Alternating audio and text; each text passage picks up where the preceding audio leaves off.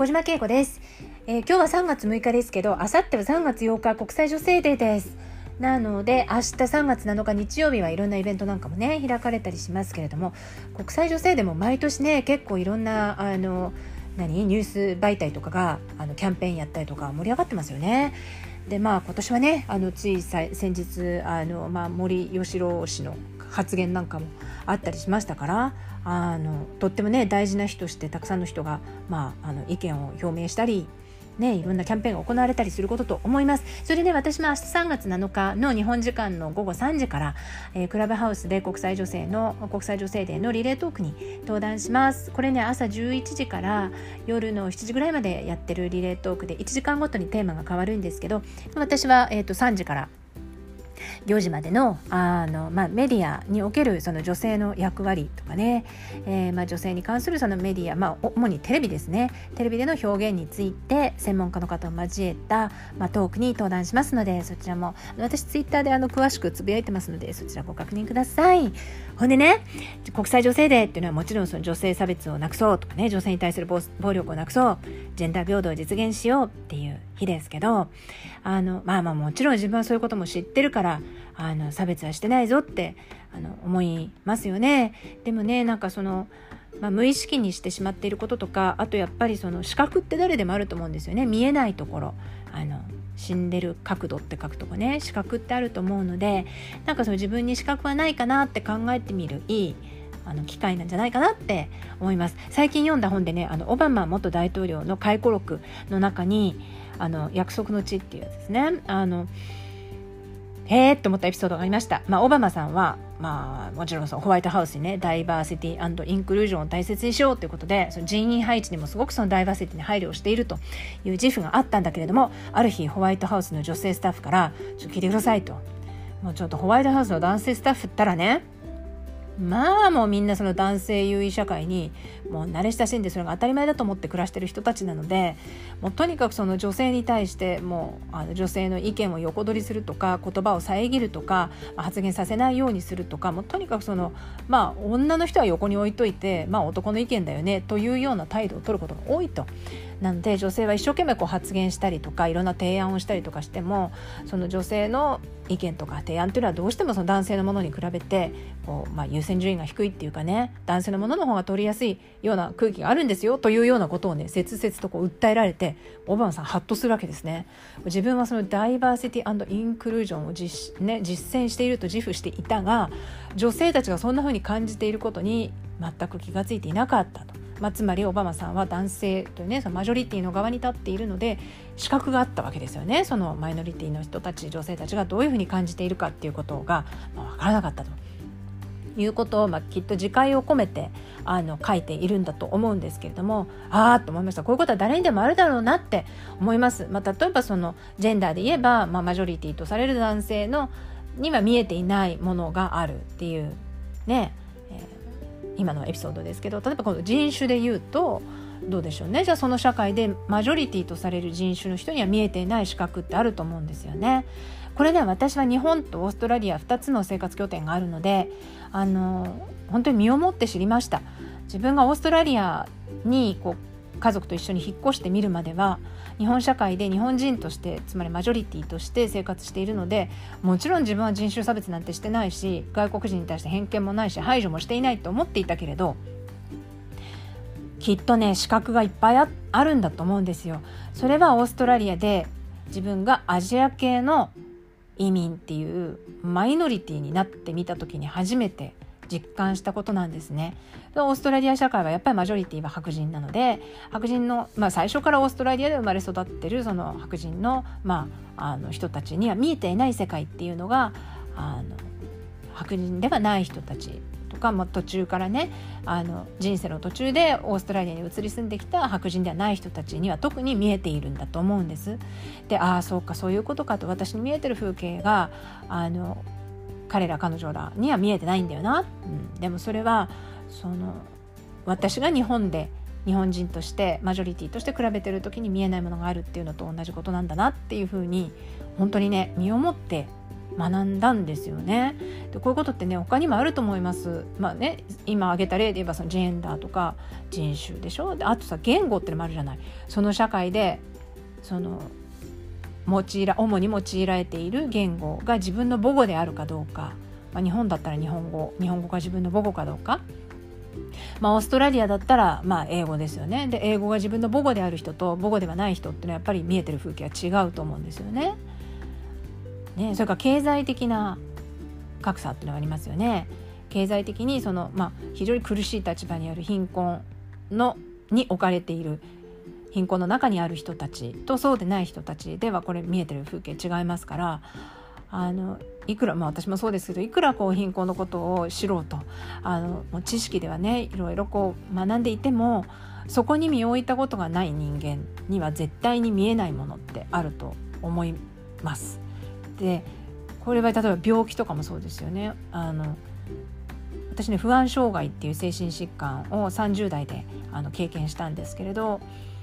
やっぱり自分がその病気に精神疾患になるって思っていなかったのでメンタルっていうのはメンメンタルの病気ってメンタルが弱い人がなるんだっていう偏見があったんですね。自分の中の思い込みが。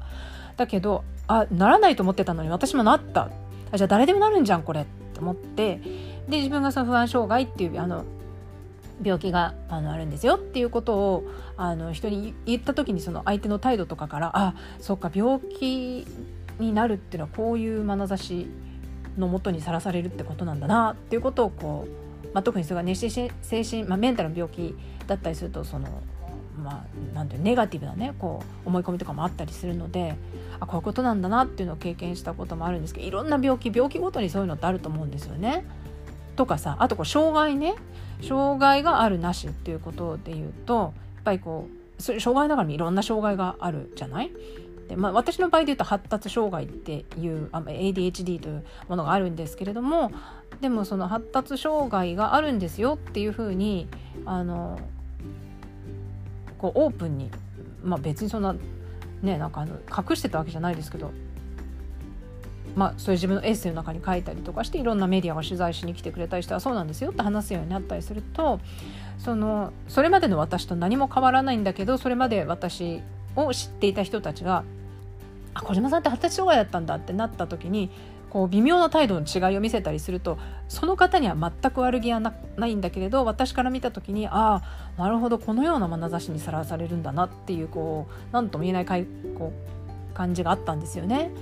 とかねでもこれもじゃあ私にはそのじゃあ足が動かないとか、まあ、あの目が見えないとかっていう障害はないのでそのその視覚障害とかその、ね、足が動かないっていう障害をお持ちの方に見えてる風景は私には見えてないわけですよね。というようにもう人それぞれ一人の人の中にねあのもう世界のどこに行っても常にマジョリティの側にいる人ってのはないと思うんですよ。いろんな今挙げたような他にもねいくつものいくつものいろんなこう項目で考えてみると自分はマジョリティかなマイノリティかなって考えてみるとねあの何らかの場面で自分はマイノリティだなって思うことって誰しもあると思うんです。で、まあ、せっかく国際女性デーなんでねこのまあまあ、何しろ人口世界の全人口のおよそ半分が、まあ、その性別を理由にあの不当なあの、まあ、不利益を被ってきたりあるいはこう差別されたり暴力を振るわれたりっていうことがもう長い長い間続いてきたのをなくしましょうっていうあの日ですからね。だからまあ非常にこのマイノリティとは言うけれど最大た、まあ、まあ非常に人数の多い、まあ、マイノリティの中ではマジョリティのあのかもしれませんねその女性っていうのは。でその女性の中にもいろんな女性っていったら全員が同じクローンみたいに同じ存在じゃないですから女性であることとあるいはその、えー、人種的にマイノリティであることあるいは女性であることとその貧困とか女性であることと病気であること女性であることと障害を持ってることとかね女性であることとその性的少数者であることとかいろんなこうものがこう掛け算になってるわけでしょ？それぞれ人それぞれに違う掛け算をあの生きているわけですよね。なのでその、まあ、国際女性デーでそのジェンダーのね